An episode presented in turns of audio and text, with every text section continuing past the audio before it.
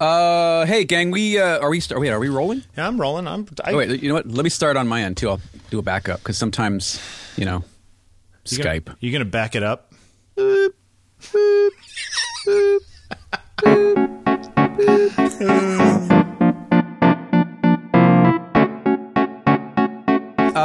Tuesday. We we've been going, so we're just gonna dive in. Bill and I have been talking for a little bit, and we feel like we've got. What did you say we had? We we have momentum. We have the mo. Momentum, right? Yeah. We have Mo, As they said on the Western, we've got the big mo. We got Right. momentum. right?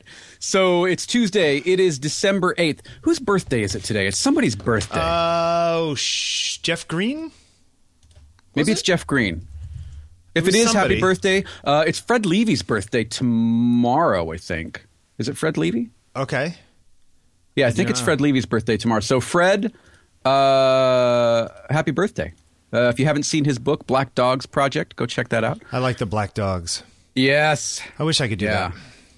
that. Uh, okay, so uh, episode 189 of On Taking Pictures, weekly podcast talking about photography. If you know somebody who loves photography, be sure to share the show with them. Or if you don't know somebody who loves photography, they're just creative. Maybe they're a painter, maybe they're a writer, maybe they're like a friend of the show, Cisco, and they're a dancer. Dancer. I, I Right. fixed I fixed Cisco's, Cisco's computer last week, but that's a, another conversation for offline. Okay, uh, we should have another Hackintosh episode. Yes. Yeah. Because Anyway, things, things so- are changing. But go ahead. Things are changing. Uh, Jeffrey Saddoris, Bill Wadman. Uh, okay, you want you want to just dive in? yeah. Okay, so so the, the there was some big news. Not really big news. I mean, I think those of us who are fans, right, Yeah. probably expected this. Uh, Neil Peart, drummer for Rush, has called it quits. Wait, wasn't Has- this the whole setup for the whole tour though? Or was They it that they were going to stop touring? they never said anything officially. Now, I, I mean, the writing was on the wall. Uh, back when Neil In did- Canadian. yeah, uh, it was very well written and it was apologetic. Eh? because they're nice up there in Canada. They are very nice. really nice. Uh, so when when back when Neil did Strombo's show, George Stroumboulopoulos, Okay. they were talking about you know the toll that that Neil's drumming takes on his body, and uh, you know how he's out there three hours a night, basically hitting full force faster than is humanly possible. Yeah. How old And- is he now? I think he is sixty six. Yeah, I mean it's not easy. By the way, did you see the little meme where it shows Kanye with like a drum machine? He's like, "I make my own beats," and down the bottom has Neil Peart, and he goes, "That's cute." That's funny. Uh, 63. My mistake. 63, okay. Um, so, you know, I, I think the writing was on the wall that even then that this would be their their last hurrah. Their swan song. Um, and and while they sounded terrific musically, there, there was a noticeable difference in Geddy's voice seeing them here versus seeing the last show in L.A. oh, really? Yeah, yeah. I think. Interesting. Like, like just no, he was just worn down. I think he, you know, he, he sings really high, and and they play for a long time. Yeah. You know, uh, they with a I think maybe a 10, 15 minute break. Other than that, they're belting out song after song after song. So again, not not really surprising. Uh, they did Geddy and Alex did uh, a town hall meeting on Sirius, and the question you know came up, and it was weird. There was just a tone about them because Geddy and Alex are both you know usually pretty upbeat and pretty buoyant in interviews, uh, and there was just kind of a tonal difference in how, especially Ged. You know, there was just a tonal difference in how he was answering questions. didn't- Resigned. I don't know. He didn't seem as engaging as he normally does, and uh, you know, I think there's there's probably some sadness there, but you know, uh, you can't go on forever, which sparked a question in the group. Uh, I don't know who said this. I can't remember, but basically, it was if an artist has done everything he can for his art, is it okay to be done? Now, it's a little different because I don't know that that Neil feels that he's done everything he can. I think he's gotten to the point where his body just won't take it. Yeah. Well, You know, okay. he, he wants to get out while he's still on top. He he Sure. doesn't want to sort of he he he cited uh, the song "Losing It," which uh, uh, what is it? Uh, sadder still to watch it die than never to have known it is Right. the lyric that he referenced. Um, so he wants to go out still being able to play the songs as he's been playing them, not sort of limping through them. And Yeah. I think there's a res- I, I respect that. Well, There- okay. there's Well, the- integrity to that. Uh, John Dilworth, by the way, is the guy John who put it Dilworth. Yeah, thanks, John. Um, I think that there's a few things we should unpack. One, there's the question of everything he has done for if he's done everything he can for his art. What if it's like he's said what he feels like he needs to say, whether or not he could say more? Isn't that isn't that valid? You know what I mean? That should Absolutely. be valid enough, right? Absolutely. Um, and then there is this sense of of a guy like him who has been so successful for decades, you know, for half a century or so, whatever the hell it's been now. 40 Um, years, yeah. Yeah. That that that okay, go, you know, go ride your motorcycle around Mexico some more. You know, like Right. like well, and wh- focus on writing. He's a Yeah. terrific writer. yeah, exactly. So I mean, I guess I I, I personally have no problem with somebody stepping away. I, I certainly don't think Neil Peart's going to stop playing drums. Full stop. you know Uh, what I'm saying? Who Like, knows? I, I, I don't- I don't think a guy like that puts down his sticks and never picks them up again. I think he Yeah. just has a studio at his house and he goes in and mucks around when he wants to muck around. And Sure. you know what? There have been plenty of people who have said stuff like this before, and then five years later, oh, um, well, you know, Springsteen was over for dinner, and so we decided to go out to the backyard, and then that turned into this, and that turned into okay, and here's this new project I just did. Right. You know, right. Um, just because he's sort of, they're basically saying Rush is done doesn't mean that I can't believe that he's actually doing it. In the same way that Anton Corbijn, we talked about last week, is supposedly leaving professional photography. He doesn't say he's leaving photography. He's just saying, I'm not going to try to like make money taking pictures anymore.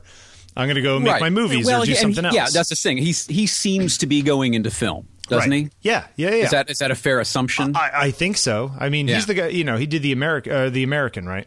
Mm-hmm. Oh, that was such a beautiful movie. If you haven't it seen it that, go looked see that. great. It looked great. It's not a great film, but there are moments in it that are great, and it's beautiful. So, uh, so yeah, I, mean, I, I don't think you know. I don't think an artist owes the art world anything. no, th- I don't think this is like um, Goodwill Hunting. Right, where you could, you know, yeah, your your your gift, your knowledge could uh, stop horrible things from happening or something. I, I think I think that people people make stuff because they enjoy making stuff. Mm-hmm. You know, which is why Neil Peart plays drums is my guess, and why Anton Corbijn took pictures. But like at the point at which it doesn't, he doesn't enjoy it anymore, and he doesn't really doesn't the ma- the money doesn't matter. Then there's what is he? He's supposed to keep doing it because the fans want more Rush records. You know, Mm-hmm. how many Rush records are there? Oh gosh, you know, well, I don't even know. It's like With how much live how many- records? Yeah, how many Rush records are enough? You know, like, Uh, two. oh really? Yeah, twenty one twelve and moving pictures. Twenty one twelve, really? That's that's trippy one. Yeah, tw- 2112 was the first one where I just my head kind of exploded and I went, "What?" Yeah, yeah, yeah. Moving Pictures is the is the, is the Rush album for people who aren't that into Rush, right? Well, it's it's the one that The they hits, the big- the- that they really started to sound, you know, it they were more cohesive, you could argue, than in previous records. Now, if there's a this is turning into a Rush discussion, I don't want it to, but if there is a complaint or a niggle that I have about the way they went out, they're a Canadian band. I'm surprised they didn't go out with the last night in Toronto instead of L.A. That that's you. That's your big concern. Well, there must That's have been not a some concern, There must have I- been some big logistical reason for Well, it, right? maybe Neil just wanted to go home because he lives in Santa Oh, Monica. oh, well, there you go. I, I think all these guys could get a jet anywhere they wanted in the world. So, Yeah, I just thought you know it was kind of strange for the Yeah. f- to be a Canadian band and and not give the Canadian fans the last show of the tour. you know, it's it, I've I've thought about it all of this stuff a lot in just the sense like w- would would I ever since I, I I noticed this this morning I've been thinking about it for the past few hours. It's like could I imagine a situation where I was just like, yeah, I don't want to take pictures anymore, and it's like, yeah, absolutely, because I've said c- that I about other things. Sure. you know um and I I think that it's a it's a strange there are examples, of course, of of guys who were doing whatever it is, guys and gals doing whatever it is they do until the day they die. But then there's a lot of people who just kind of like hang it up, you know. Well, look, Cartier-Bresson, right? Yeah. Exactly. Just started like, oh, I'm going to start drawing for the next Yeah. ten years. Uh, I didn't know. Somebody put in in the comments. I didn't know this. Uh, Michael Stipe quit singing and, and is now a sculptor. I didn't know that. That's terrific. Yeah. Yeah. Way to go, Mike. Right, but again, you know, he has the economic freedom because they were so successful doing what they were doing, which which adds a whole other element of sort of the pressure of the public. You know, I, I think if you're going, if, if if you are a maker of things or a creator of some sort, Yep. If if your if your your uh, sort of raison d'être is is to create, you're gonna find a way to do it. well, I mean, look at what you just said. Michael Stipe is now sculpting. You think Neil Peart's going to go do some more writing? You don't think think, that will. they're I going to mean, go he's sit and drink mai tais all day long? Uh, probably not. Yeah, no. I mean, th- well, he could drink mai tais while writing, I guess, if he really wanted right. to. Like go all Hemingway on it. but yeah, but but even if they leave what they're doing, they're just going to do something else. Um, and I think that's a that's sort of a, a, a good way of of thinking about it. I don't know. It's it's interesting. Well, it's you know, but there is even a, somebody. there, even in this question there is there is a tinge of as you said they don't owe anybody something but there is the sort of once they've done everything they can for their art you know it's like well what does that even mean that's like saying Right. you know is this painting done well it, that's a judgment call yeah, you know as is everything else in art art is just one big judgment call you know I think if you're if you're if you're challenging yourself, um, there are no there are no wrong answers. yeah yeah you know? absolutely I, I mean, I've talked to David Duchemin several times about writing and photography, and and he has said several times that that he thinks his legacy will be his words, not his pictures. yeah even though it's it's it's the photography that really sort of gave him the momentum to The big go into writing as prolifically as he does in the first place. Yeah, yeah. I mean, uh, there, I, I think that there are plenty of people who, uh, you know, Jay Maisel, you know, big famous photographer, but when people talk about him now, they talk about his workshops and they talk about, you know, his speaking engagements As an that kind of stuff. educator. as Yeah. an educator. Sure. You know, and, and as sort of an elder statesman of photography. Mm-hmm. Sorry, Jay, I know you're 84, but you're officially an elder statesman. Well, now. and and an elder statesman of a certain type of photography. Yes, yes. A type of photography that arguably is is not out of fashion, but just sort of like I'm going to get in trouble for this one of the past. Sure. You know, um, it's it's sort of it's sort of like when the when the you know the the the old comedian from the '60s like comes out and he's cool again, even though Right. no one gave a crap about him in the '80s. You know, the Willie Nelson So- effect. So maybe I think the the the deeper question is is what's the casualty to giving up completely? What's For- what's the full for stop? Anton or for for for Neil? any for anyone for anyone if is is there an occasion is there some Well, wasn't there a period at which Neil was going to quit when his was all the stuff happened with his wife and his daughter? yes uh, I have yes. the specifics, right? It was a wife Fi- and daughter. yeah it was his, his he lost his wife and his daughter within six months of each other and he shut down and got on his motorcycle and rode and ended up writing and i think he wrote he wrote i think it was ghost rider uh, and then he, he ended up riding like 50,000 miles or something on his motorcycle and, and they thought it was the end you know they rush did nothing for four or five years and then you know he came back and and you know wanted to play but is is is there if you're of that ilk to Yeah. make to create is it is it self-sabotaging or or self-damaging in some way to yeah. If you quit, squelch it, those urges Yeah, to if- squelch that that desire if you quit, are you starting a negative feedback loop? yeah Yeah. what do you think um i mean is there is there a point now where you could go and no offense be a stockbroker somewhere or Yeah, yeah. an investment banker is is is there something that you could foresee that that would would get you to that point where you just go you know what I'm I'm I have F to you stop. all. yeah. Well, not even not even from a space of anger. Just I, th- this I have to be done with now. Uh, Is there a space for that? Could I imagine that happening? Absolutely, Mm-hmm. yeah. Um, and I, uh, but but at the same time, I don't think that I would ever stop making stuff. I would just stop making stuff for other people. You know. Mm-hmm. Um, and hey, who knows? Maybe maybe if you did that, there would be some sort of blossoming of what it is you were doing because you wouldn't care what other people thought. You know, and that could actually Right. lead to then it was they they suck you back in. Right, Um, right, right.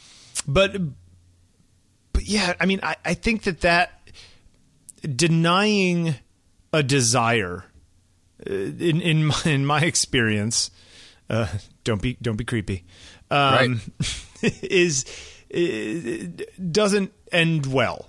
You know what I mean? Uh, I, I don't think it heightens things later. I think it just sort of you're it's it's it's it's uh, self flagellation. and maybe you find something else. You know, I, I think of somebody like Dan Winters, who, yes, he's a photographer, and that's what he's probably best known for. Yeah. But he seems to, after hearing him speak, he seems to get just as much joy out of drawing, sketching, Yeah, and making stuff. things. Yep. You know, making props, making installations, making physical objects, not just. Well, his photographs are physical as well, but I mean, you know what I mean. Yeah, Building yeah, yeah. things, yeah. Yeah, and I, but I, I think that that's that's the ironic thing about all this stuff is that uh, I, those are all the same thing, right? We just happen to look at one of them because that's the thing he gets paid for. Right. You know, Right. Um, yeah, it's good. I, I guess. I mean, I guess we'll just have to see what Neil ends up doing.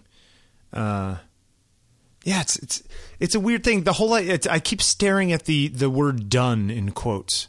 Mm-hmm. And I just, it's like that. That What does that mean? To me, that's meaningless. Like you're done when you die and you can't do it anymore. Up Mm-hmm. until then, you might turn around at age 85. Neil Peart might pick up a pair of drumsticks and say, "I want to start playing again."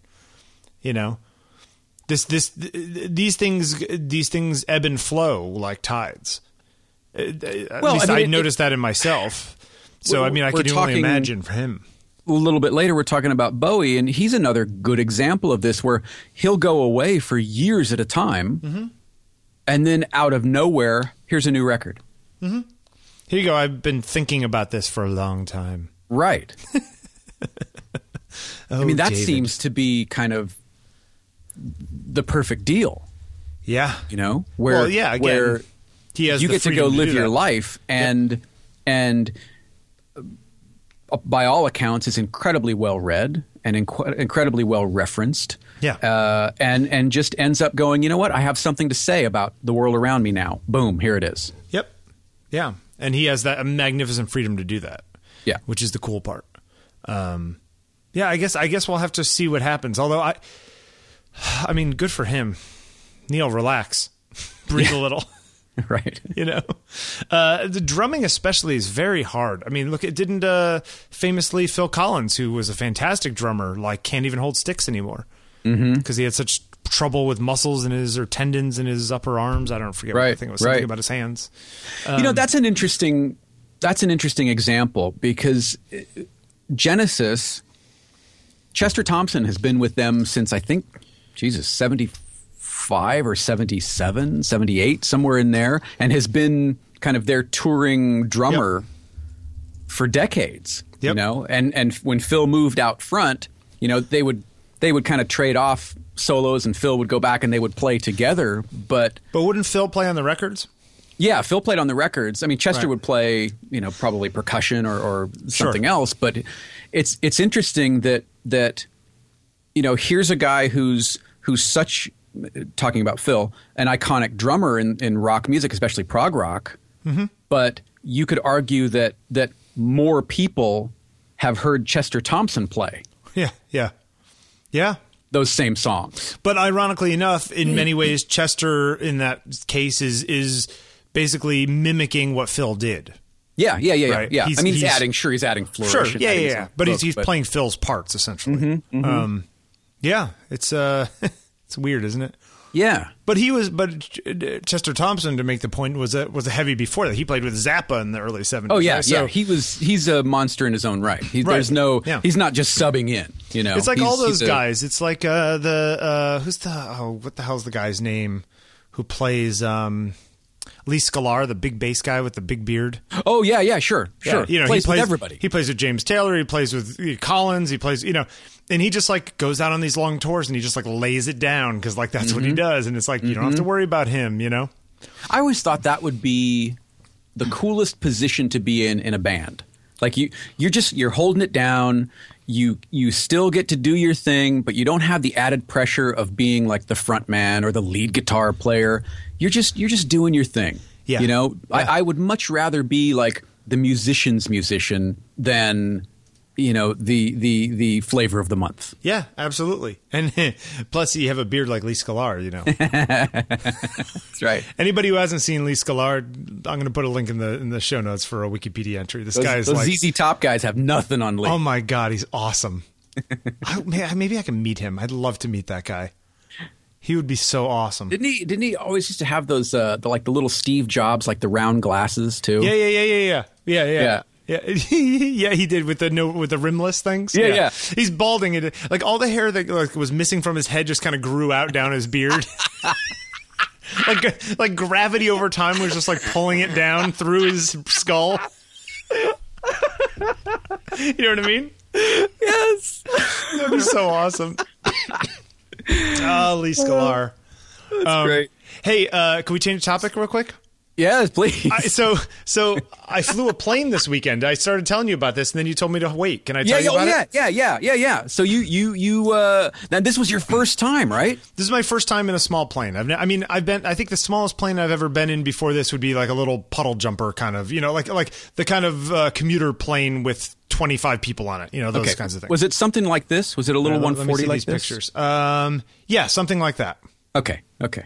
Yeah. Little tail dragger too. Tail draggers are, are tough because you've you got to kind of zigzag down the taxiway because you can't see over the dash. Yeah, well, yeah, it, it- it's funny because like where we actually have to take off uphill the way this like the way the field is. Mm-hmm. Um, but there's so much power and with only two people in it, like it gets lift pretty quick, you know. Sure. Um, so anyway, I, I I I was up in Vermont with with Conrad, and uh, and her mother's boyfriend has one of these planes that he flies down to visit uh, her mother So fun.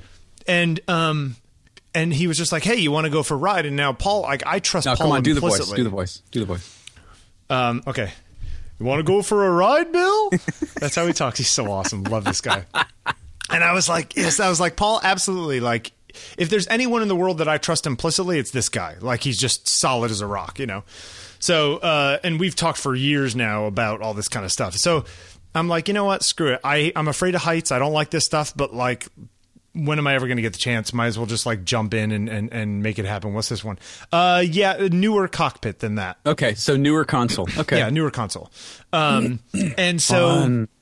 so we, I, I'm just like, you know what? Let's do it. Let's go. Let's go. You know what I mean? Like before I lose my my thing. Before you lose your nerve. yeah. So we hop in, and he's just like, all right, here we go. Like takes off, and we're like 100 feet in the air, and he's like, all right, it's all you. And I'm like, Nice. what? And he's just like, go ahead. And I'm like holding on, and you know, like we trim it in so it doesn't pull up or down for a Yep, while, you yep, know. And I'm like cruising around. Little wheel in there. Yep, yeah, sure. yeah, yeah. And I'm flying this thing, and I'm like, okay, I've flown, and he's like, wow, you really you, you understand the controls. I was like, yeah, well, I've played flight simulators, like I understand all the mechanics of all this stuff. I've just never done it, you know.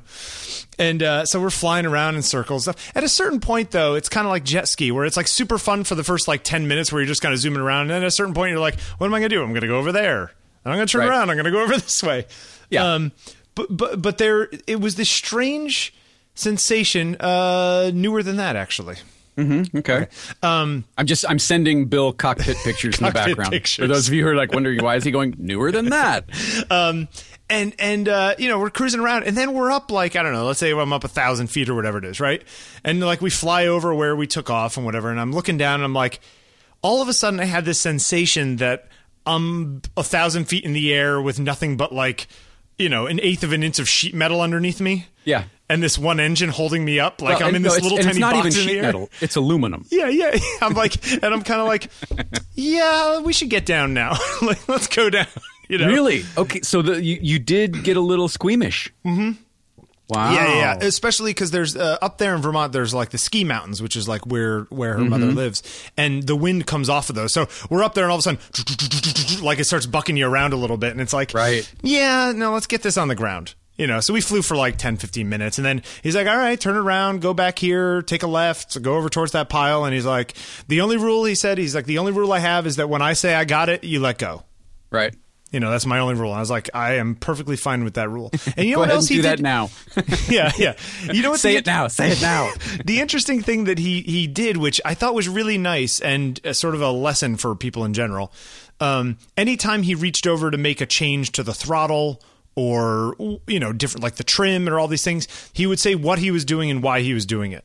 Mm-hmm. You know, he'd be like, um, "I'm pulling the throttle down because we got to go a little lower. We're down to 300 or what, you know, whatever the thing was. You know, Sure, Like he was saying why, and I was like, you know what, that's really nice. So anyway, yeah, we it came takes around. some of the mystery out of it, and it and it makes it a mechanical process for for people. It makes it easier to to sort of this this is not you know beyond me. This Yes, is there are absolutely. reasons why we're doing these things. and that's and that's how my brain works and and i mm-hmm. will tell you that as fascinating as i find the whole thing and i could get really into the mechanics and the rules and the reasons why you do different things and why you you know hit the throttle here in order to offset this and why you need to yaw to the left when the wind is coming from the right or whatever it is right like all these kinds of things i don't have the bug yeah.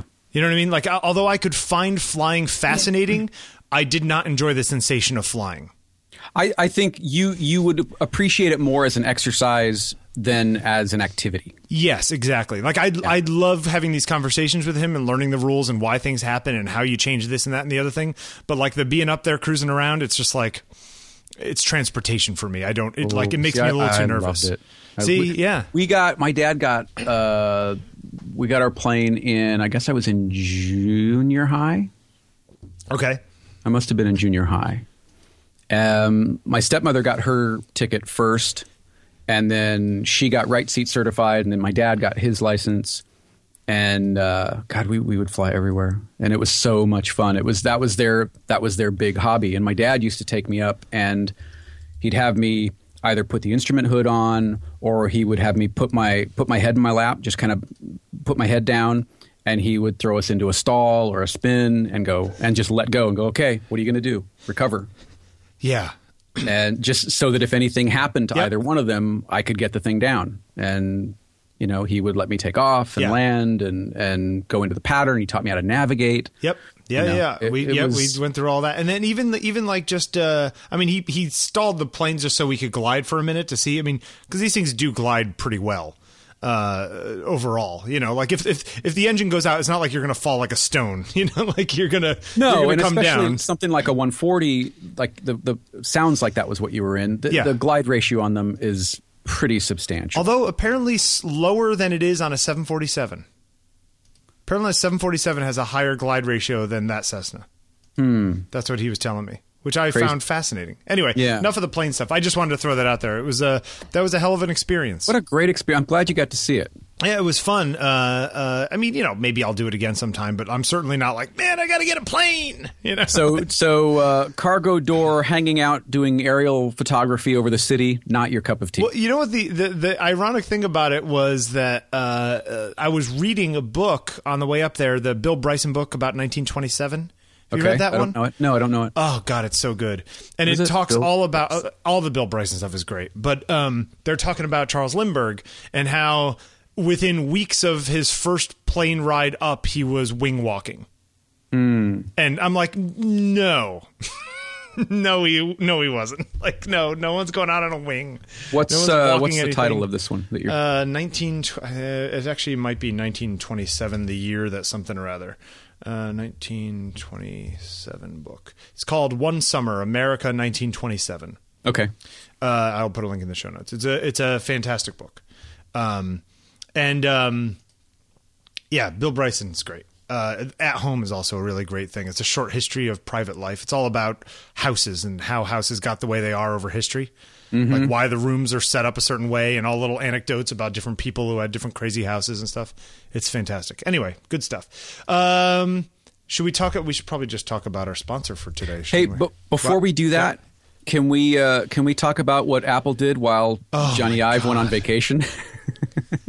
I, did you didn't see this until I mentioned it this morning? I hadn't seen it.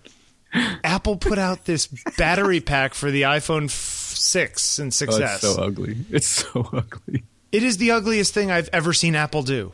Yeah, like is. bar none. It's- it looks like a it looks like a silicone case for the Apple, except on the back it looks like it looks like it has a tumor or something. Like it's It's not a tumor. It looks like a tumor, It's not a tumor. right? Is that the Yeah. ugliest thing? It's it's really bad. This okay. This this this type of accessory. Yeah. Is the result of not adding a couple millimeters to the thickness of the phone. This ti this is a byproduct of Apple's obsession with thin. I don't understand the obsession with thin. I really don't. Yeah. Like It's- I, I look at it and I go, what is the what was wrong with it being the way it was? It was Yeah. it's thick, it's thin enough. Just make I- it, if they came out next year and they said, you know what, it's, we're going to keep it the same thickness and you get three more hours of battery life, everyone would around the world you're. Ah. you know, and the camera will no longer stick out the back. Ah. yeah. you know, Apple stock uh, goes through the roof. Right.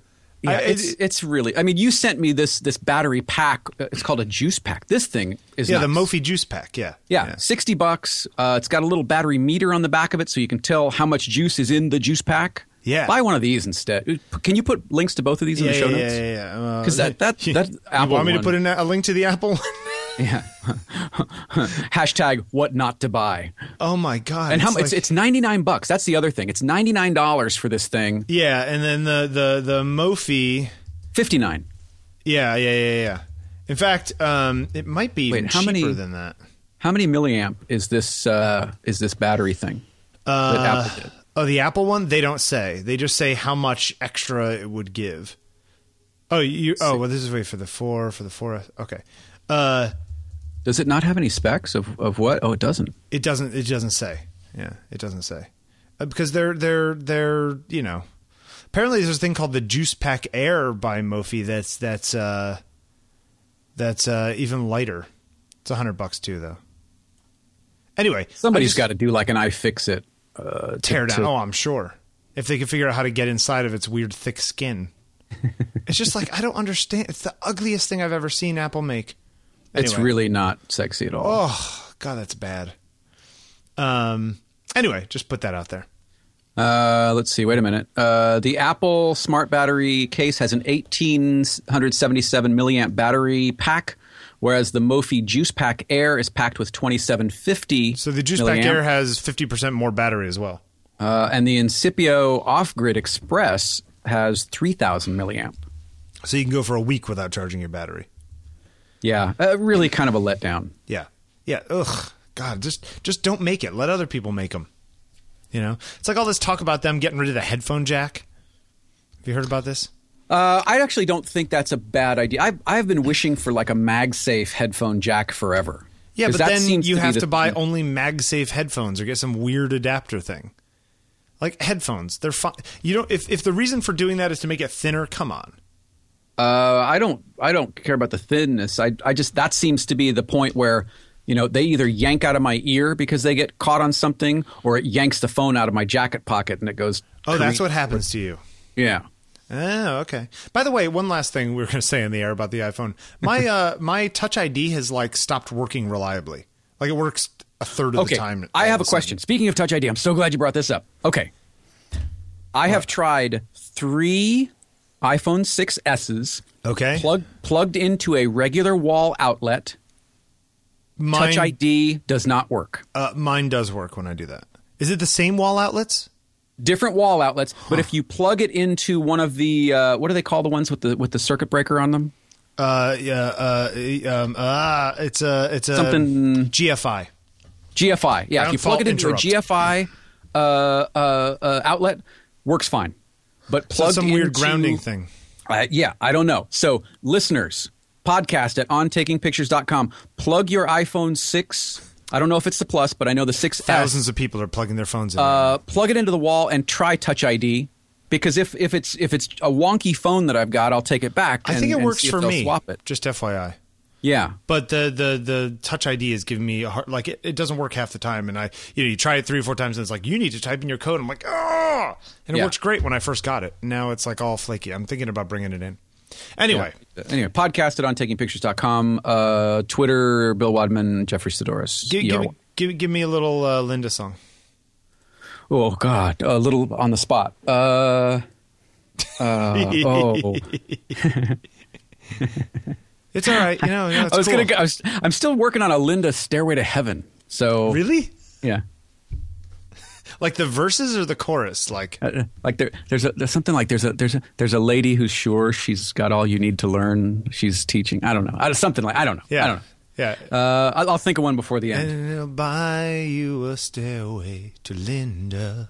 Linda, Linda, Uh, this episode is brought to you by Lynda.com. Go ahead. Linda set to Mama by Genesis. Just scream Linda. no, you got to do better than that. I got to do better. Yeah. All right, I'll work on it. This Should it be a holiday one? Lynda.com, Lynda.com. Oh yeah, that's whoa. Learning all you need.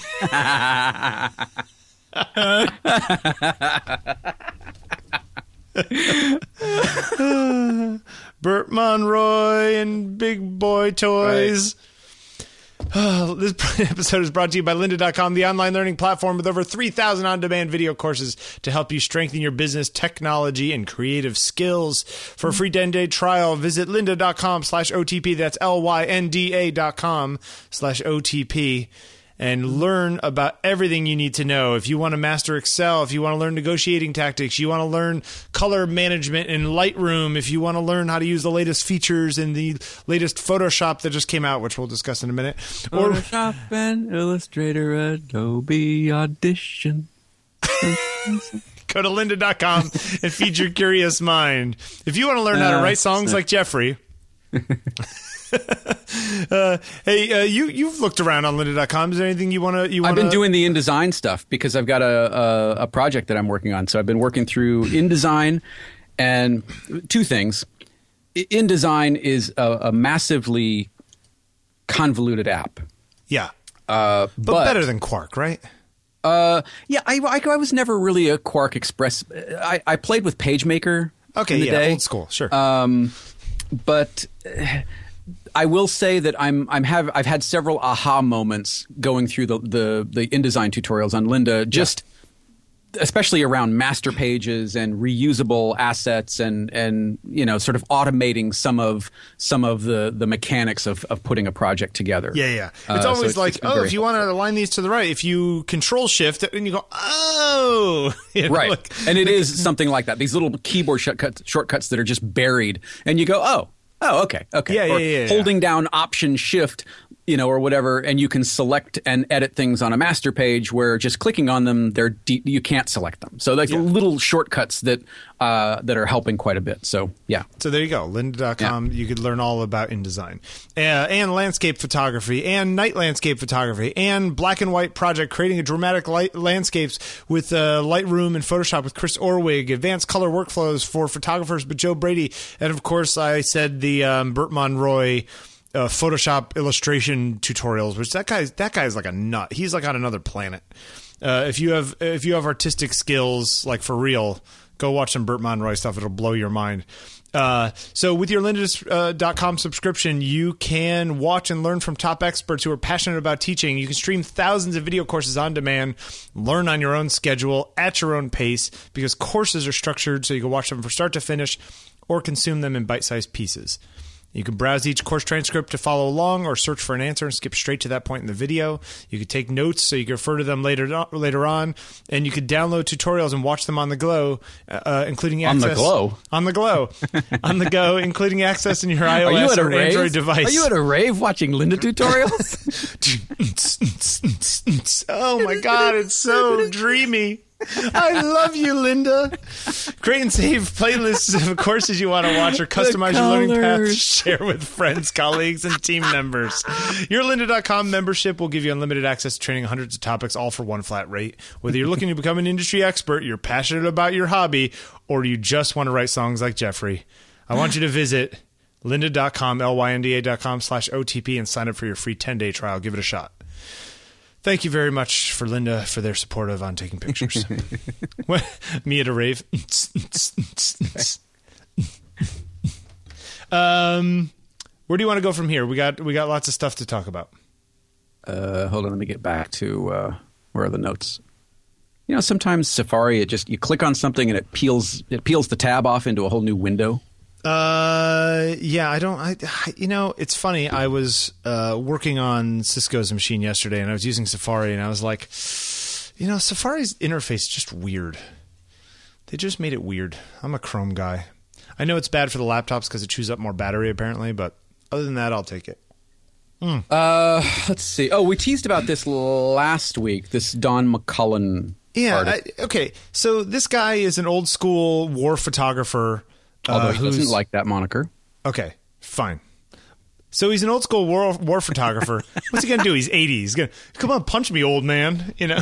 Wow. no, just kidding. Wow. Your work is lovely, Mister McCullin. Uh, he turned 80 last month. He was speaking on Friday as he was named a Master of Photography for the second edition of the uh, art fair Photo London. It's kind of trying to be like Paris Photo, right? Um, Uh, is it shoot? Is it shoot London? Or uh, it is says it? it says Photo London. Photo London. Okay, because there's another one called Shoot London. It's Shoot LDN. Oh, okay. Okay. Yeah, yeah. Uh, and he says he, he he does use digital cameras because of the pressure. People want things now. But he said he was happier with films, recalling the best experiences this year, standing in Hadrian's Wall in a blizzard. If I used a digital camera, I would have made it look attractive. But I wanted you to get the feel that I was cold and lonely. To me, which It- I kind of it think was cold and lonely, not oh, he. it was cold and lonely. I'm sorry, but th- it's like, why would the camera make that difference? You know what I mean? Well, okay. Um, I, I know several photographers, and and they are photographers who have been shooting for quite a long time. Yep. that still uh, are are of the opinion that film has some aesthetic quality Sure. that is different, and in their in their minds or their opinions, better Yep. than digital. Yeah. Um, I myself think that digital has has gotten so good that uh, you really have to be. I, I, I think uh, a very articulate film user to see the difference. Yeah. Uh, yes. Uh, fair Is- enough. is that- yeah, is that a fair Well, and he says here, he says the next quote. He said, "These extraordinary pictures in color looks as if somebody had tried to redesign a chocolate box. In the end, it doesn't work. It's hideous." And it's like, well, you're not really talking about digital cameras. You're talking about people manipulating colors digitally. You know, Mm-hmm. uh, as much as this kind of stuff. And then he talks about how. Um, uh, he he he I, I can't uh, I can't resist it somehow. I like to get my information firsthand. I don't like watching it uh, manipulated on news bulletins, which is why he goes and shoots these places. Um, I've always thought of photography not so much as a, an art form, but a way of communicating and passing on information. Love that. I, Um, yeah. I, I love the sentiment behind what he's saying. It just there are some gaps in it for me. Yeah. Yeah, I just it, it, it kind of I, I I guess my question is is this just, you know, an older guy's opinion who kind of feels like uh, you know, the kids nowadays, is that what this is? Or is there more to it? Well, I think I think maybe there there there needs to be some distinction over what the cameras themselves are capable of versus what photographers are able to do to the images sort of post processing wise. Yes. Yeah, yeah, I agree. You know, one one of the in fact the the, the crit wall. The, did you see Peter's shot? Uh, I have I have not looked at the shot we are Okay, going to discuss. so I we'll- want it we'll- to be cold. yeah, it's. I mean, you, I, I have a feeling I know what you're going to say, and I'm not going to. Okay. I won't spoil it. I'll just. I'll just. I'll write it down. Okay. Um, but I, I think that there are a number of photographers using digital cameras, and I, I, I don't like the term digital photographer, but photographers using digital cameras who are able to get fantastic cinematic film-like results out of digital files. I, And I don't know that that. I think we're beyond the point where we can say that black and white film is better. I think film has has now become different because digital cameras, especially some of the medium format digital cameras, have gotten so incredible at uh, their reproduction of dynamic range, Sure. uh, the color rendition. Uh, I mean, some of the stuff that that Phil Bloom posts with that 645Z, Sure. they're just beautiful pictures. They are. Yeah. Or you know the the the phase back, uh, Yeah, the equipment the, is- 80 megapixel phase back. Yeah, the equipment is flawless. But I mean, but but he's I mean, this Don McCullin guy is saying that that that digital uh, photography is a quote a totally lying experience quote that can't be trusted. It's like, is it really that it can't be trusted? Like, where's the where? Is, Again, you know I don't- saying? uh, without I feel like that's really weird. I- i- Is you know, it is black it the black cameras? and black and white film photography with with with uh, uh, uh, filters over the lens to make the sky look a different color, or whatever it is, you know, or a different like Mm-hmm. thing.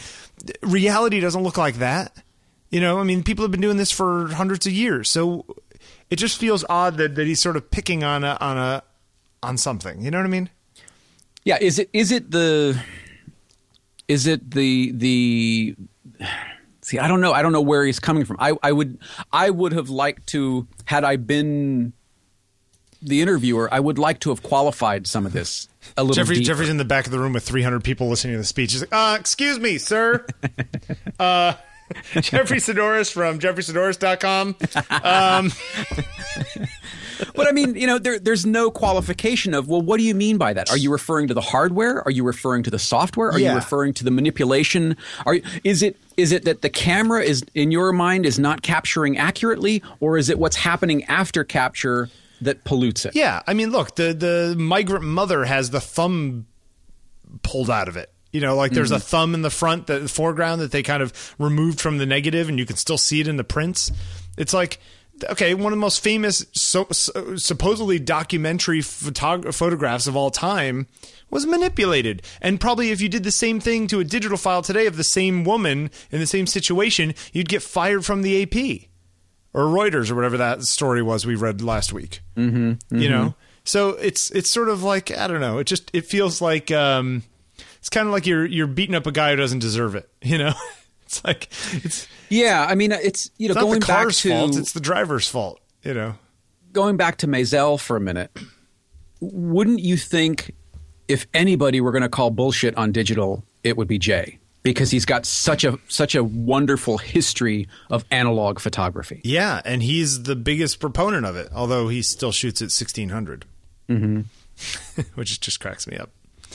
Um, yeah, right. I mean, look how there's lots of the old guys who who have. Hey, yeah, I mean, Jay's, uh, Jay's four years older than this guy, and he's he doesn't have a problem with it. Even even Saul at the end of his career, he's using Yeah. little digital Yeah. cameras. Yeah, and the pictures still look like Saul Leiter. So I'm not I'm not sure. Again, I would like to see uh, or or read some more qualification as to Don. What do you mean by this? What do you? Yeah, yeah. I, I I read the statements and I I see. I can see where you're coming from, and I, I can see sort of where you're trying to get to, but I think it needs some qualification as to as to what part of this are you Yeah. so unhappy with. Yeah, I th- right. I think that there is a more um, uh, contrite, contrite way of saying it that would make more sense. Mm-hmm. That might give us more information. Anyway, interesting read. Put the link in the show notes. Um, all right, so this has been in the thing for a week or two. You mind if I just go into this a little bit? Which one? This this uh, The- darkroom printing thing? No, the ASMP thing. Oh oh oh, okay. You mind if I Yeah, there's talk an, about that for a uh, minute? yeah, there's another link in. Oh, oh, I'm sorry. You're right. There is. it's it's made the rounds. It's it's pro- if you've probably seen it before. It's darkroom printers notes on famous pictures. Just check the show notes. Uh, yeah, where is that? Uh, five by five dot TV slash OTP slash one Oh, there it is. Yeah, yeah, there it eight is. nine. uh, which is fantastic. I love those Yeah, things. yeah. And look how Yeah. many changes these people are making. Like Yeah, massive and this was film. changes. This Yep. was film. Of course. And it was a lot harder back in the day because you had to do them one by one. Anyway, it's good stuff. Yeah, I like Yep. those. Um, so, time.com or Time Magazine, Time Life magazines, whatever, um, have changed their contract with photographers mm-hmm. uh, in the last whatever. And um, they they have this six hundred fifty dollar day rate, which doesn't sound that bad, whatever it is. But they changed a lot of the specifics of how they work. Now, this is Time, this is Sports Illustrated, this is Fortune, People, uh, uh, Departures, Travel and Leisure, Essence, Cooking Light, Health Magazine, Southern Living. Like this is like a lot of magazines that they own in style, right? Um, so it used to be that that that that when you when you get hired by a magazine, they hire you, you take the pictures, and you know if if you don't use if they don't use them for whatever reason, after a certain amount of uh, uh, days, you can sell them to somebody else or something like that. You know, Right. Or even if they do use them, you can sell them to somebody else X amount of days later. Usually it's like 90 days, 120 days. Um, they've, they've now changed it so that anything, any assignment that's never published never goes out of embargo. So if you hired me to take these pictures and these pictures never see the light of day because they decide not to use them right now, I can never use them for anything else. I can't sell them to anybody else. Right. Right. So they can, even even though they have not been used by your Exactly. Yeah. Publication. Any Yeah. video sh- that you shoot for Time Inc. is a work for hire, and they own all the rights to it. Um, and uh, th- there's also a thing where if let's say I took that picture of Gladwell for Time, which I did, every time if if if news or not Newsweek, if Fortune wanted to do an article on Gladwell and use one of those pictures, they would have to pay me for the next time that they use that picture for the usage. The mm-hmm. the whole concept of these space rates goes away. So they can use they grab perpetual rights for space. So they might be they can use it in any of their magazines for as long as they want essentially without compensating me. Th- this is the new This the new the new changes thing. that have been implemented. Yes, yeah, yeah. Any image that is used on a cover cannot be licensed anywhere else ever. Wow. Uh, they, they, there's no injunctive relief if they believe that Time is in violation of the contract. So if Time screws up, it's like, sorry, like you, you're signing away your legal right to fight us on this. Wow. And payment is only on acceptance of the images, which is completely undefined. So if an, uh, if they they ask in this article if an editor doesn't like the photos, is that unacceptable? What if the story is killed and they don't do it at all? Is that are, are those pictures not accepted and therefore you don't have to pay me for them? So Wow. So not only do they not have to pay you, you still because they were submitted, you still can't use them anywhere else. Yeah, probably. I don't, you know, I don't know the specifics. I'm looking at like these objections that uh, there. There's a photo shelter article kind of listing out the specific objections. So. ASMP and NPPA and all these different organizations that are sort of fighting for rights of people like me have written, uh, have joined up to write letters uh, to uh, to write an open letter to Time saying this is ridiculous, and they're asking that their members don't sign the contract.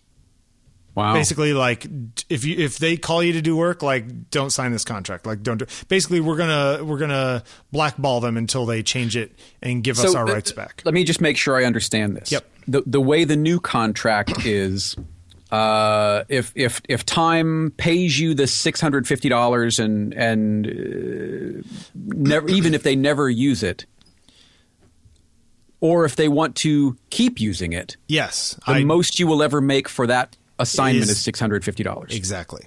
Wow. So if you take a, if I take my picture per day, they- yeah, or is it per day or per Uh, assignment? well, per it's, day. it's per day, but that generally is an assignment for most stuff, you know. Um, so, so yeah, you go make your six hundred fifty dollars. You take your picture of Joe Schmo, and they can use that Joe Schmo picture in perpetuity for the next hundred years, and all you and ever get is a never six pay a, a, a, Yeah. a wow wow Yeah. So this is now this now for those of you who don't know how this stuff works. Normally, like this is a big shift from how it used to be, where the photographers have at least some rights, and if they keep using it over and over again, they have to pay the photographer over and over again. Like it only seems fair, kind of thing. You know where this would never fly? Where? Actors. Oh, like like if you're going to use my likeness, and, Or we only have to pay you once, and then we don't have to pay you no residuals. no residuals at all. Yeah, yeah. You know, I we don't have to pay you residuals. Where would Patrick get the money for his cameras? Love you, Patrick. um, right though. Yeah. You know, I mean, so so anyway, so there's so there's these people arguing NPPA and the ASMP are like basically saying don't sign this stuff. My question to you is is there such a thing as an overgrab? Should time should time pretty much get everything it can try to get and then face the backlash and sort of back off if it needs to back off? And and is it right and or uh, uh, uh, possible to strike essentially against a big behemoth like like Time Magazine? I guess it depends on how much you have in your savings and Yeah. you know how much you depend on times uh, uh, uh, contracts or times assignments for your living. Yeah, and it's funny because in the past few weeks, I didn't. Right before this happened, I had like reconnected with one of my photo buyer people, photo editors at Time. So it's just like, ugh, if they call me tomorrow, I mean, I, I, I understand the the the license in perpetuity part more than I understand if this never sees the light of day. It doesn't you know, matter. You can't ever. You've, use it, you've got let's say you've got 180 days, and if and if it, if it doesn't go to press within that time, then the Yeah. rights revert back to Yeah. me. That kind of a thing, almost And like an like- option, like, if you're optioning a film script. Exactly. And if and if you're if you, if you have like this picture of say President Obama or something that's a fantastic photo uh, for whatever reason, they don't choose to use it. It's like it, you, they you can never use it. No one will ever see it because Right. you know That part of it, I find again, uh, I guess similar to an option. I think that would make more sense. Like Right. you've got, you can sign uh, a 90 day option. We don't know if we're going to get to this. You can sign 180 day, whatever. Yeah. And- make and- it make it tiered. and But that's then- kind of the way it's been. I guess the the point of this is that the the power has shifted because there's less of this kind of work, and there are more photographers, and there's less magazines. That these that the magazines, the publishers feel like they have leverage here to grab more rights from the photographers in this. Okay, case. but I mean, Yeah. when I spoke to uh, uh, Sam Faulkner, he was saying that that you know one of the reasons that that it's been so difficult as as a photojournalist is because these magazines, these publications, have uh, cases and cases, file cases filled with articles that still haven't gone to press. yeah, yeah, So you've got, by extension, and we can infer from this article, you've got dozens, if not hundreds or even thousands of photographers out there who've put in the time, who've done the labor, yep. who still have yet to be compensated, nor can they be compensated because this thing is still in your file system somewhere. Yeah, yeah. That's the part that bothers me more than, hey, we want to sign a, a, a, a if we're going to use it, we want this to be a time photograph. Yeah. I understand that part. Yeah. I don't agree with it, but I understand it. But the, I guess the thing is that this is all a very slippery slope because a lot of the income for people who do what I do comes from reuse of images from a certain shoot. Sure. Or, I mean, you, know, and I have talked about it Right. both online and off. Right. Where you'd be like, "Hey, I got a call. So and so wants to use that image. How cool is that? Boom, Yeah. and you know, Yeah, a few hundred bucks. Yep. X hundred dollars. Yeah, Exactly. exactly. Which- so which- now that ancillary income Right, well, goes if- away for you. Yeah, if well, if time gets a, Wow. I'm going to put it thing put get, you know gets away with this, Uh-huh. then what stops every other publisher from making the same change? Right. You know, so So now, yeah, yeah. So then you get in this situation where you're like, damn, like the buck's got to stop somewhere. You Right. know? So no, you can't do this. And no, I won't sign that contract. And they'll just say, well, we'll, we'll go find some other guy. It's like, Now, this is like uh, 1870s uh, mine workers or something, you know? like, Let me ask you a question, and, and Yeah. there might not be any clarification around it just yet, but Yep. can you can you use the photographs in is it is it they can only be used by time and their subsidiaries or their partners or whatever in, a, in an editorial oh, fashion you're saying like, okay, versus what? versus you know like some of the stuff that Penn would do it was yes it was editorial work but then he would also sell prints as fine art Oh, I see. Or could could I could I use them for personal stuff? My guess would Yes. be no. My guess would Really? be they own the rights. lock stock and barrel they own all of it Yeah, but that would be my guess. Wow. Uh, at least until it's like I can't. Like I took that picture of that pianist, that Fred Hersch guy, which I like, uh, whatever, two months ago, but I couldn't put it on my site until the magazine published it. Mm-hmm. You know, so Well, I mean, that makes sense. So Until- until it sees But the light of day But if the for what it magazine was- never yeah. publishes it, you know what I mean?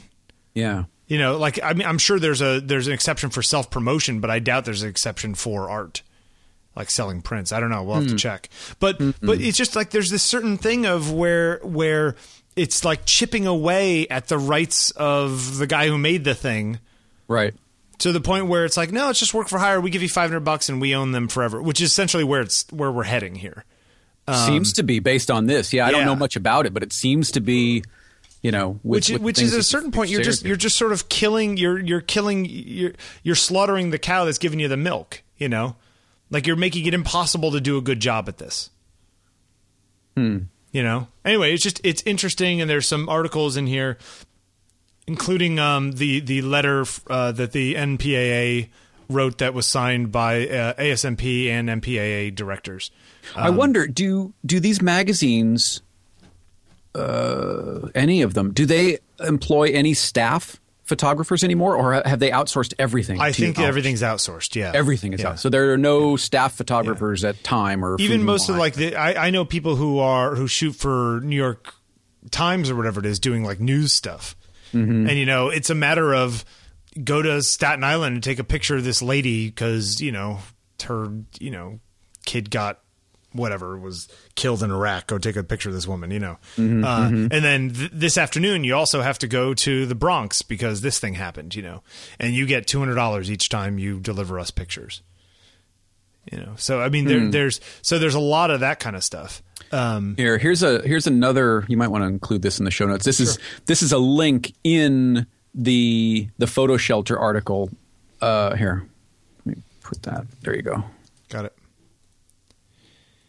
Ah, times uh, times failed attempt at fairness and, and equity. Ah, okay.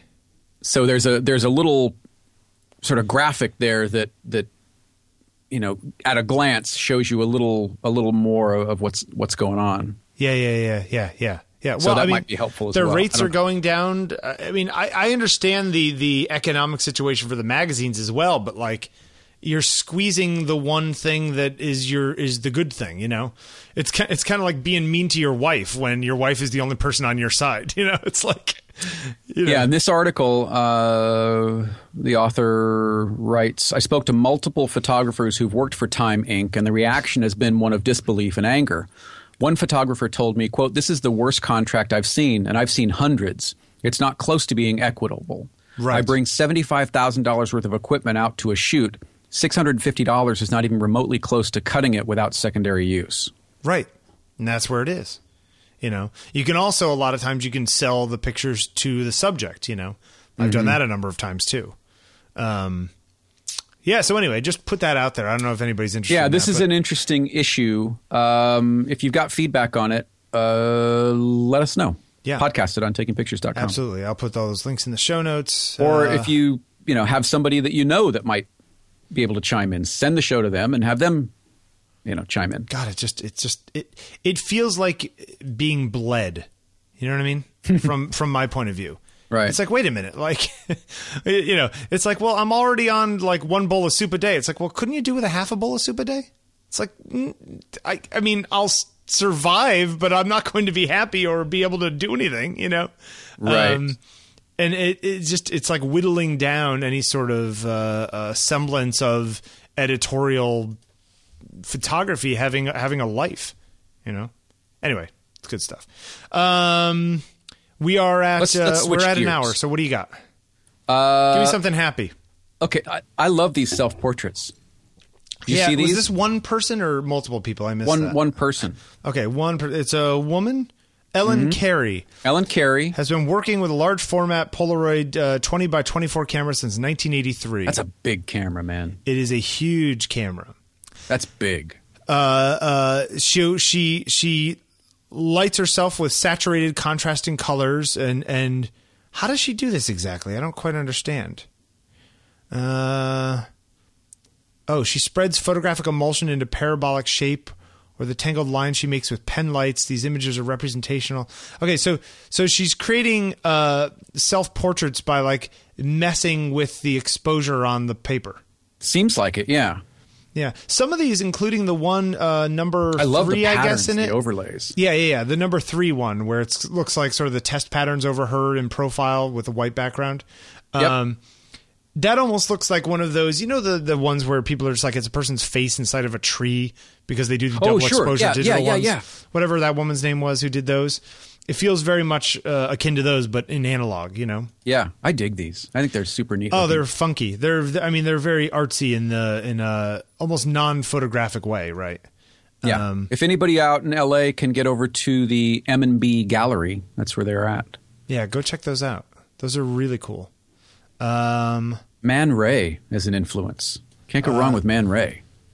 you mean Raymond Emmanuel? Doesn't sound nearly as cool.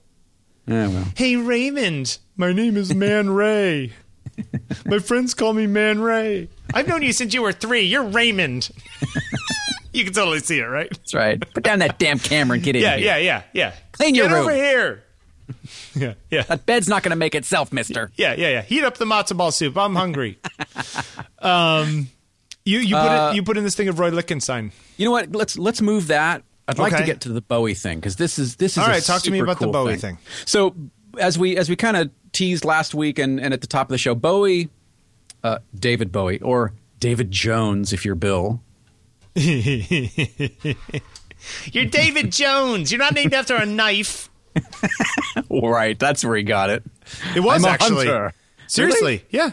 The Bowie He named after the, a knife. Yeah, he The was Bowie he, knife? He was worried about being Davy Jones because Davy Jones is in the Monkees, and he so he liked the Bowie out of Bowie knives. Is for that's remember I I'm pretty sure that's right. But keep talking, I'll find out. All right, wildly creative, as you know. Uh, for my money, one of the most creative people in music. I I've been a, a Bowie fan since, oh gosh, probably college. I would say. Uh, anyway, he's got a new record coming out, uh, and this interview, this this article in the show notes here. Uh, behind Black Star, an interview with Johan Renck, the director of Dev- David Bowie's 10 minute short film. So it's it's a the, the song doesn't kick in until about five minutes in, Yeah, but it is it's it's like It the is- thriller video. It's so good. And one of the things that that uh, that that kind of jumped out at me uh, is Bowie's kind of response to the metaphors and the imagery and his his unwillingness to talk about it because he wants the listener or the viewer to build their own story Yeah, to get their own it. references. Yep. Uh, and and one of the th- the questions here, uh, the interviewer, uh, Justin Joffe. Okay, uh, I'm thinking of Aleister Crowley, who David references in Quicksand on Hunky Dory. The pentagram, Black Star on the prayer book, is David immersed in Crowley's uniform of imagery. Uh, and and he says, "Well, I'm a huge Crowley fan. I always have been. I tried to make a movie on his life a few years ago, but we don't manage. We didn't manage to put it together." Uh, he goes on to say, "Here's the thing: David is an extraordinarily well-read man. You know, he's truly brilliant. His depth of references is a chasm."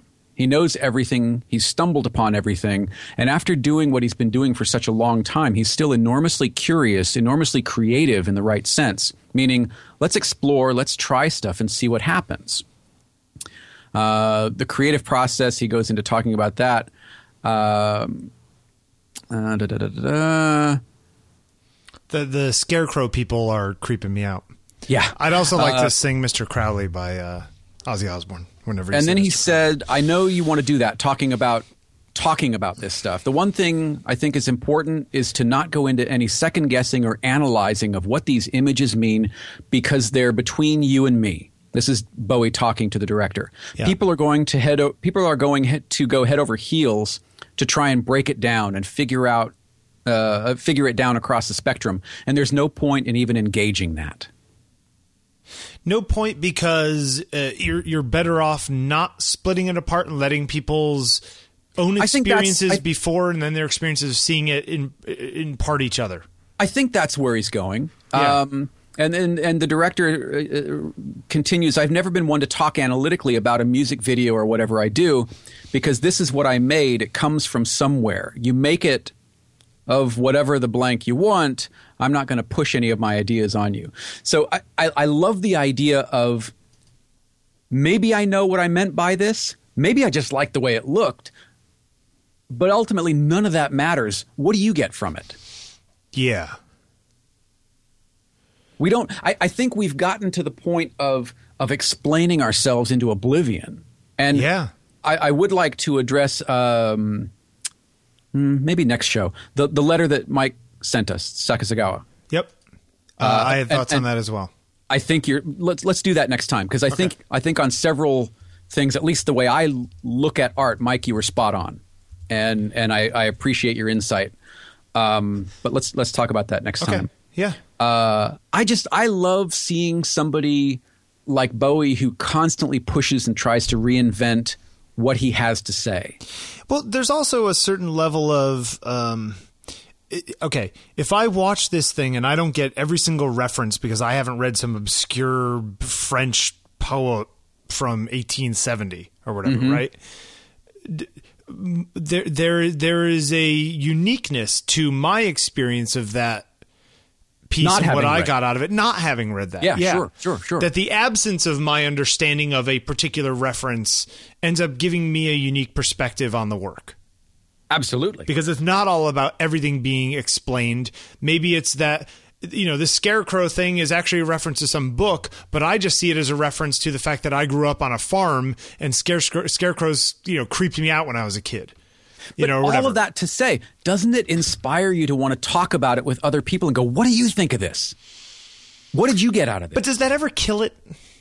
I don't think so. I love that. I love that part of it. I love. I love. The, see, it's there's a different collaboration. There's a collaborative nature of making the thing. Yes, but then there's also on on work like this. There's a collaborative process, for lack of a better word, in in discussing it, enjoying it, and discussing it. Okay, but you know? have you ever felt something about a particular work or a particular, I don't know, book or something like that, right? Mm-hmm, and mm-hmm. you feel a certain way about it, and then you sit down and you have a conversation about it for an hour, like having a drink or whatever it is, right? Yep. And then at the end of it, you go, ah, I never thought about it that way. And then you kind of go, yeah, and you kind of go, shoot, I kind of like the way I thought about it before. Sure. You kind of sure. ruined it. That kind of ruined it. Absolutely. So, but isn't there a pro? Isn't that a potential pitfall? I guess. I guess it's a potential pitfall, but the yeah. other side can happen too, where you you are are exposed to an interpretation that was out yeah. of your wheelhouse, yeah. and you go, "Oh my gosh!" Yeah. I, I guess taken on a whole different life for me. It's it's it's it's it's a it's a um, it's an analytical gamble. you know? Yeah, yeah, sure, sure. Yeah. You know, and the other the other part of this that that I wanted to kind of kick around with you is, uh, we expect this from from from somebody like Bowie, don't we? Don't we expect everything to push a little further in some direction or another? Yeah, because whether or not it's successful. A, sure, but he's he's made such a such an incredible career out of always challenging and expecting something different from his listener, from his audience. Yeah. Well, who who is who is the modern version of that? Bowie. you know, yeah, I mean, yeah, but Bowie uh, is sixty something years old now. Yeah, I mean, who, who's the the twenty something or thirty something yeah. equivalent? Is there somebody? Or or or has? And I was discussing this with somebody the other day. Actually, I think it was was it you? No, it wasn't you because it was before. It was after that. I guess it was Craig.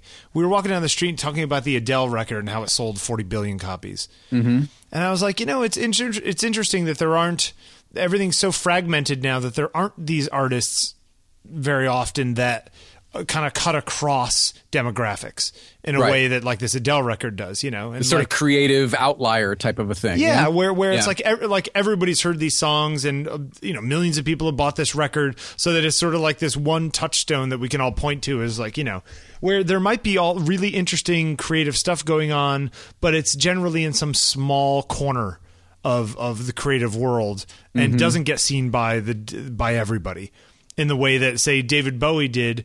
But and you know, but you could say that the Ziggy Stardust stuff in the 70s was was as much about bombast and press as it was music to some people. Sure. You know, so sure. so maybe there are all these people who are just making a big stink about stuff now that that later we'll look at it as like, oh, when they were making a big stink and getting in the tabloids, mm-hmm. that was just this weird period, just like early Bowie. I don't know, you know. What do you think? Uh, maybe Jack White in that kind of vein. Eh, I think Jack. I you know what my problem with Jack White is I I think he thinks a little too highly of himself. Hmm. David Bowie comes off as really humble to me. You know, interesting. Like he's just he's just making his stuff. Where Jack okay. White, eh, where, I think David Bowie. I don't know that David Bowie thinks about his career as something he's constructing. I think he's just doing it brick by brick. So his his sort of legacy or mystique is just a byproduct of him doing. Yeah, like kind of changing directions every two years. Mm-hmm. Where mm-hmm. I think a lot of people now are like, okay, I'm going to do this for two years before I make that turn because that's the way to get where I want to go. And it's like, no, because th- th- that's contrived, and that's Trent different. Reznor. Yeah, maybe Trent Reznor, but like you know, um, I don't think Trent Reznor is as well. You really like Trent Reznor. Um, and I know a lot of people who really do. Uh, but I don't think he's I don't think he's as um, universal as David Bowie's music mm-hmm, is. Mm-hmm. Anyway, it's just it's interesting. Yeah, I mean, it's I think that's one of the things that makes people like Bowie so special is you can't point to five or ten other people that are in the same category. Yeah, yeah, yeah. No, he's definitely he's he's you know? one of a kind. I would love to see him. I saw one show. I saw the the uh, uh, the Glass Spider tour Oh, like- yeah, yeah, yeah. like Anna Anaheim. That was one of the Stadium. earlier uh, sort of um, theatrical concerts. Mm-hmm. Um, I told you about the time Heather hung out with David Bowie. So amazing. Yeah, it's good stuff. And, he- and you're right. He seems he seems very He- sort of. I'm just going to do my su- thing. Apparently, he was super sweet, just like, "Hello, I'm David." You know, Yeah, that's like, nice to Hi, hear. David. Nice to see you. It's nice to hear. Yeah. Um, Anyway, go check it out. Yeah. Uh, interesting short film. I, you know, you can say that you hope he tours, but he probably won't. Maybe a, a, sporadic show here or there. Maybe you know the Beacon or something in New York. yeah, the, the York. weird thing about um, David Bowie is that uh, while I think I would enjoy seeing him, I I, I enjoy old Bowie more than new Bowie music. Hmm. Like I don't listen to Bowie music now and go, "Oh, I want to listen to that again." I, I understand that it sounds like Bowie, but like he's there's something about the more sort of poppy melodic stuff from the earlier years that that draws me in more than sort of the more dark industrial kind of stuff that he's he's done the last couple decades. Like I was never a Tin Machine fan as much as I was blown away by that guitarist. I always forget his name because that guy killed. Oh, guy- uh, you know what I'm talking about? yeah. He played that little Steinberger. Oh, he was he screamed that guy. He was a monster. Oh, g- g- g- g- g- g- g- g- uh, David uh, Reeves Gabrels. Yeah, there you go. There Yeah. you go. Um, yeah, it's good stuff. Hey, uh, this uh, this little automatic film processor, this Filmomat. How cool is that thing? It Come is on. cool. You know, my father owned a film, uh, a one hour photo when I was a kid, and um, he like when they closed the shop, my father just gave the machine away because you know it's useless without the chemicals, and you have to Right. put a lot of stuff through at the same time. But there's a my friend Alex Arasati had a, and I could have sworn that it was called. A Drobo, but it wasn't, you know, the Drobo we know now. The Right, right, it was- right, It right. was but I'm pretty sure that's what it was called. I got to ask him because that's what keeps coming to my head. He had sort of an automated film processing machine from like the 80s or 90s that you put chemicals in and you stick the film in one end and it kind of goes through for professional photographers who need to kind of do stuff while they're shooting. Um, I got to ask him about that. But it's funny, you know, you could buy like a Fuji or a or machine for like 600 bucks on eBay now. Wow. Um, but this is cool. So this guy handmade this thing? Hand built.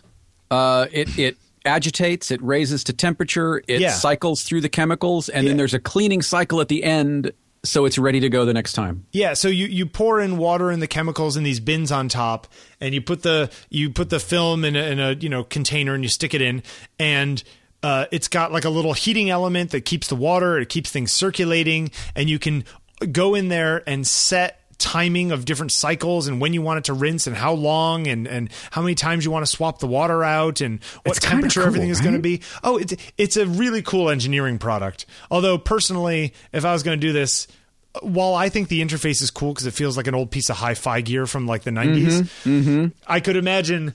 Why didn't you just plug this in USB to a computer and have them be able to like lay out, you know? Yeah, or have would- it. It's an app. Put a Yeah, little Wi-Fi base station in there. Yeah. Exactly. Yeah, yeah, yeah. But uh, totally, totally cool. Yeah. Uh, and So the check it video out. is as cool link. as it is. Um, Yeah. So we'll put that in there. Um, All right. are We have time to. Uh, here, We have time to do this thing. We are at an hour and 20 minutes. okay, quick. Do you want to? quick, quick, quick. We're doing Uh, crit wall. Peter Evans. Yeah, I let's do one open. Peter Evans. This is the Peter Evans of the woman uh, with the umbrella, the homeless woman. It looks like. Is that the one we're talking Uh, about? yes. Okay. All right. Where do you want to go? Uh, f- well, let's let's start with for my for my money. This this is very close to like Eggleston-y color. Um. Yeah. Yes. Okay. Okay. Yes. You, so Uh, you think that it is a reasonable uh, facsimile of film coloring? Is that what you're kind of saying? Sure, Okay. sure. Yeah. I, I don't think it's it's not ham-fisted. It's it's uh, you know it's not. I don't think it's oversaturated. Um, you know, there's a thing about photographing, and I don't know if she's homeless. I mean, we're making an assumption, but she's got all kinds of stuff with her, and Yeah, yeah. And so you know, Stuff's falling out of her bags and like yeah. yeah. Um, what do you think of it? What do you like the composition? What do you like? Uh, I, I I like the picture. Anything that I don't like about the picture isn't anything to the way that Peter took the picture. It's a lovely picture, Peter. Um, it's just sort of a, you know, he's working with what he has in front of him. You know what I mean? Um, I personally probably would have, you know, tilted down a little bit more, have her a little bit more in the, like a little more down below and a little less up top. Uh, you know, Instead of cutting off the the umbrella there. Yeah, yeah, yeah. But that's just, that's like silly stuff. Um, I do like the toning. It's the kind of stuff that I always want to try to do, and I can never quite pull off. Hmm. Um, uh, I mean, it's very contrasty light, you know, which is what he was working with. I like Right. the fact that he didn't open up the shadows very much. Whether he could or or whether he couldn't or whether he chose not to, I'm I'm fine with that decision. There's another guy further down, right, on another bench. Yeah. Uh, further beyond him, looks like he's maybe sleeping. his name is George. That's his house behind him. That's right. it's me. This is my- I, I I I like Peter's stuff. Um, Peter, I think I like your houses and and your architectural work a little more than this. I feel like this is one of those pictures that if well first of all if you cro- I'd crop 10 15% off the top and on the right hand side I'd tighten it up just a little bit. Actually on the Maybe- left top and right hand side I'd I'd crop it all in so that it's sort of maybe a little bit to the left of the edge of her um the bench and then over just above the George Hillsup sign and then down the other side of that other box. I think that would be a tighter composition and then print it really big. This is one of those would look really good big things. Sorry, go Yeah, ahead. I I love the toning on it. I love the the coloring. Um, yeah, I don't know. I I, I like it overall. I, I like the architectural stuff a little more. Okay. Yeah, I, I think it's a cool picture. Um, What did he say here? Long thought I decided it might be the final color look full stop in my work. Torn about Yeah, the love the color. Yeah, the woman works on her own with her broadsheet and shopping. She's curiously stylish. I think yeah, the man in the background doesn't lean out. Yeah, I like that. Uh, and he's with such a long with a wide lens that guy's going to feel like he's far away but that's but otherwise it's it's the right lens for that cuz if you had shot it from further away and had like compressed the two a little bit so that they look like they're closer together it wouldn't have felt nearly as um uh her you need to be close to her to make that feel right Right. In my right. Right. Right. Yeah. Uh, here's the link for this uh, that looks like it works now. wait there's a link that works Yeah. See if that works for you. Does it go directly to the post? Let me see. Hold on. Oh, did you put it in the article? Uh, I see. Okay. Uh, I will put this. Boom, and it goes straight to that post. Look at that. Okay, cool. Did they change All the right. way they did their links in the past week? Apparently, because it didn't work last time. We we tried to link directly to la- the last crit wall thing that we did. We tried to link directly to the photographs and it didn't work. So maybe Yeah. there's an update behind the scenes. Anyway, Google Yeah. Plus still blows, but that's another story. Well, that's a conversation for another time. that's right. Uh, what do you got? group, Group stuff. What do you got? group stuff. Lots of really good stuff in the group. Um, Justice, love that shot uh, of of the unmade bed. It just feels kind of cool. Um, there were there were a couple more Yeah, that the I really, unmade bed is really cool. yeah. Um, uh, Bobby Tingle. This looks like uh, a help portrait event, uh, and they are incredibly satisfying to do. So glad you got a chance to go do that. Um, lots of joy in the room at, at those things. Yeah. So really glad you got to do that. Um, Freddie Clark on stage. Kind of dig that. Love the purple. Uh, what about the uh, what about the Wayne Hatfield's uh, picture? Like looking, looking in, the window. I like Yeah. that. Yeah, it's nice. Um, I know it's not part of the assignment, but Hugh's picture of uh, that trumpet player, you know, I love. I, I completely agree with Peter. I love the composition. That moment of of you know, sort of in between moments. I, just I dig it, and I love the trumpet with a little mute on the end of it. Yeah, That's- yeah, yeah. In fact, you could almost in that picture pan down, so you don't even see the heads. You just get the bodies and the and the. Oh yeah, yeah. It's Yeah. it's such a great composition. Love it's that cool. Hugh. Um, what else? John? Uh, no, uh, Johann. Johann Troher Tirol. I hope I'm pronouncing that correctly. Makes me want to go to Venice. Love that shot. Oh, Venice. Ah, Venice. Venice makes me so Um, happy. Okay, uh, Dave Flynn. The chickens against the blue wall. Me find. Love, love, love that picture. I'm missing it. I'm missing. it. I'm finding it. Keep going. Uh, here, let's see. What do I? You want? You want a link? Yeah, give me a link. Yeah, Uh, give me a link. Hey, give me a link. Give me a link. Give me a link. Break me off a piece of that G plus group.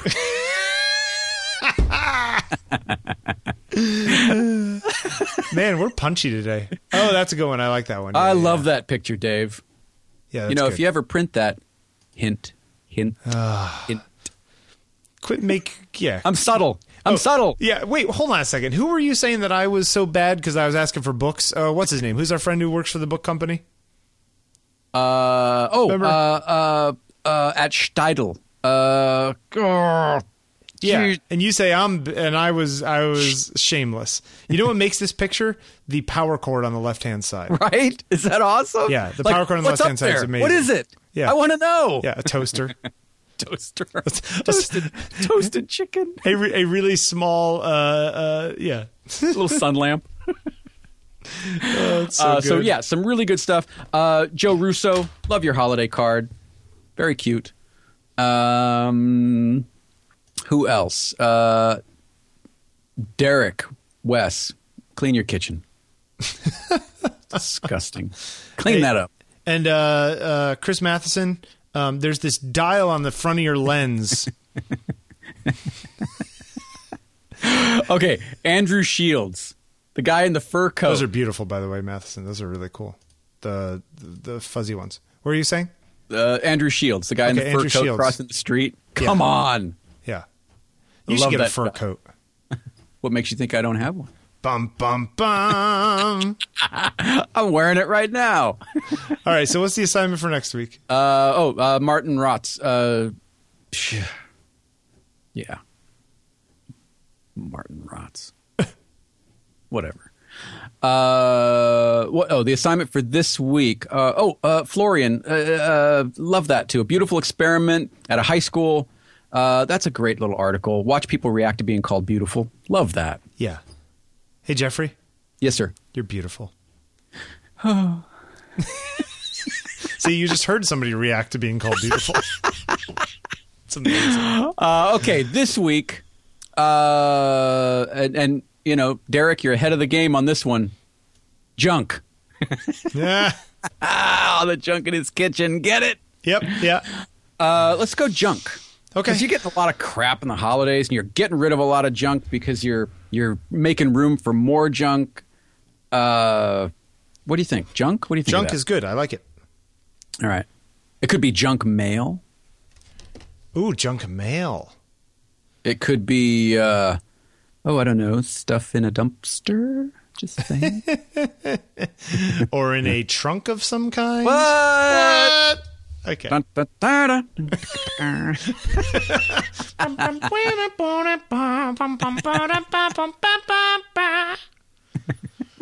dun, dun, dun.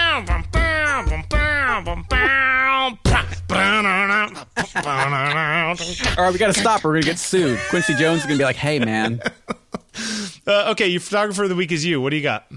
Uh, it's me. I'm the photographer of the week." Bum, Uh, bum. Kevin Russ. Okay, who's Kevin Russ? Where'd Kevin Russ uh, is I, I, Kevin Russ popped up in my VSCO feed. Okay. uh, he did this terrific road trip, shot all with an iPhone, and uh, it- it's just really neat stuff. It's I, I, look. It- It's there's no great truth here. They're just cool photographs. They're Yeah. just really terrific. There's some nature in there. There are some locals. There's some Uh, nurture. There's some nature. I like right. one of the horse with the the white horse over the over the brown horse. That one's great.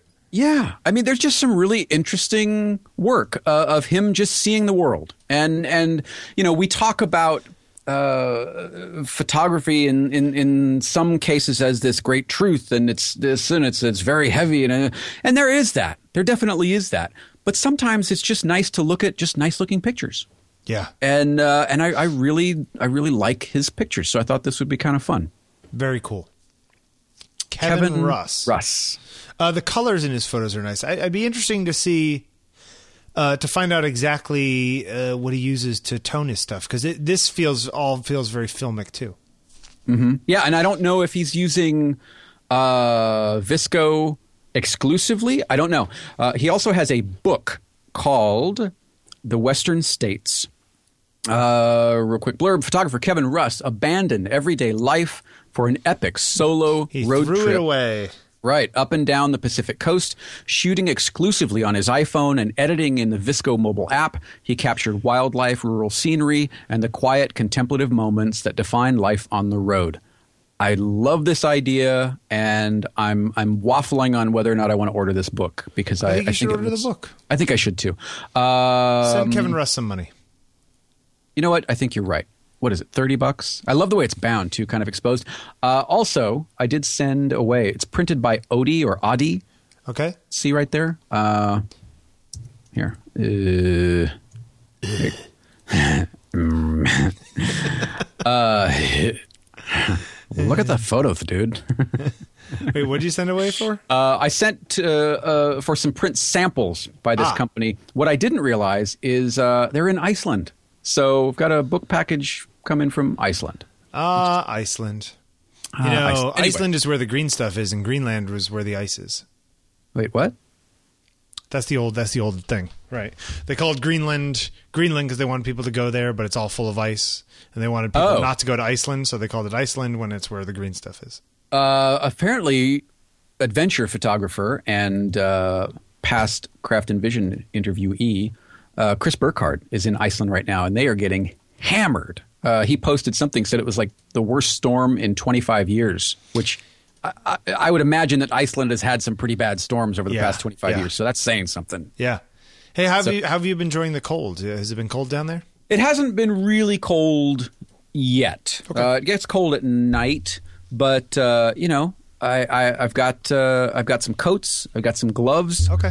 Uh, I just ordered two new pairs of boots. If you if you're a fan of Clark's boots, which I love Clark's boots, Clark's love them. You don't want to get you want to sponsor the show, Clark's. this you know your feet will love you. Um, they're having a monster sale, and I got two pairs of boots. One pair waterproof for a hundred bucks, free shipping, Nice. like one oh one something. So Nice. Clarks.com if you're interested in some new boots. We um uh we bought. Uh, I use these. Um, what's it called? Key, uh, uh, Keen? No, Keen. Keen, Keen are great boots. I've had some Keen hiking shoes. They're I like terrific. them because your your toes are free to move around. Like they're not Yep. tight in the front. We uh, and a friend of ours was like, "Oh, I need to get some new shoes," and so we bought him uh, a pair of those. And he was like, "Oh my god, these are amazing!" And it's like, "Yep, welcome, Yeah, very comfortable. welcome to the world of comfortable boots." Um, anything else you want to say before we wrap up here? Um, no. Um, I Nope. know this isn't uh, exactly this isn't the same plane and whatnot, but the the cockpit kind of looked like this. It was more like this, like this ah, kind of- okay, sure, Yeah. sure, sure, sure. Anyway, just putting that out there. I love Um, the yokes. I love those old style yokes. Yeah.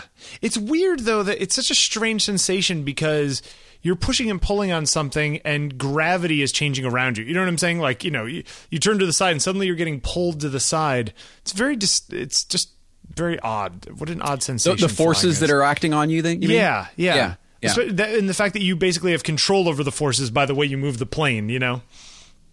It's just It's crazy. a fun thing. it's pretty neat. I love flying in little planes. Well, you can uh, you can go do that. I I, went up to the You can diner. have it. well, I went to the diner yesterday, and, and my buddy Nick. I love how like Nick's like a famous guy on the show because of Nick at the diner, and and I was like, oh, I flew a plane this week. He's like, what do you mean? I was like, in a Cessna. He goes. You got to be crazy, dude! Like Cessnas, they f- they crash all the time, and I was like, it's just because there's a billion of them flying around all the time. You, you And are more likely to walk away from a small plane crash than a, a, a gigantic plane crash. Yeah, exactly. Yeah, yeah. Uh, anyway, just putting that out there. All right. Uh, anything else? Done? Podcast on takingpictures.com. Good. Bill Wadman, Jeffrey Saddoris on the Twitters and the Instagrams. Any uh, any news you'd like to uh, to share about the Instagrams? You doing okay with that? Uh, yeah. I mean, uh, I'm I'm putting stuff up. I'm doing a little print sale the past for the next for well, I guess All I'm right. like five days Let's into plug. it. Where where can people find your Uh, stuff? BillWadman.com. Yeah, there's a little there's a little thing up at the top that you can click on and you can uh, go buy Hold prints. on, hold on. I'll tell you if there's a little thing up. Oh, look, there's a little thing up at the top. See? uh, and I'm doing, I'm putting like, I'm they're eight, inch prints, 11 by 14, 13 by 19, starting at like, uh, normally starting at 75 bucks, but each day I put a different one on sale for 50 bucks, starting at 50 bucks. So you can get eight by eight for 50 bucks and whatever. Hey, real quick, Yep. off the cuff. Uh, or should we do this next time? Photo book recommendations for Christmas. Somebody Let's asked. do it next time because I don't have a good example. Okay. Is it going right. to be too tight next time? Is this going to be too late? I don't know.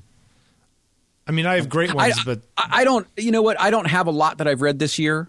Yeah. Um, there are a lot on my list. If if I had to go, a couple, uh, Unseen Waterloo by Sam Faulkner is Sure. fantastic. and there's all the Um, classics like you know we love the we love the Dan Winters books and and But I mean, like new stuff. yeah new stuff. come out. I you, you I'm I'm out of the loop. exactly. You're, and you're way more in the loop than I am. Hey, one last thing. Uh, Yep. Bowie renamed himself after the 19th century American frontiersman Jim Bowie and the knife he had popularized. Done. Boom. Okay. Okay. Uh, 347 687 9411. Uh, give us a call and we'll talk to you guys next week. Yeah, that frontiersman. he's a frontier on. He's he's on the creative frontier. Yeah, he looks like you. He's a he's a cowboy on the on the on the frontier of creativity. Oh, boy. He's But- he's a he's a he's a marksman on on the the battlefield of This is like this is like that scene in Monsters Inc. where like there's like good luck. Just stop.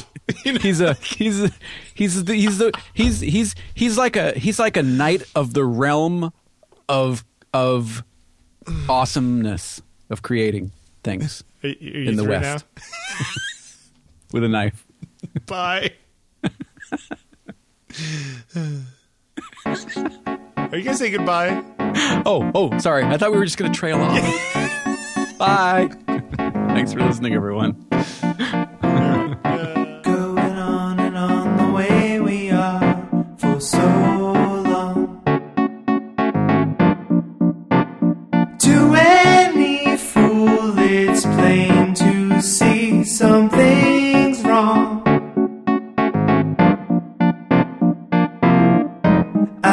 This way,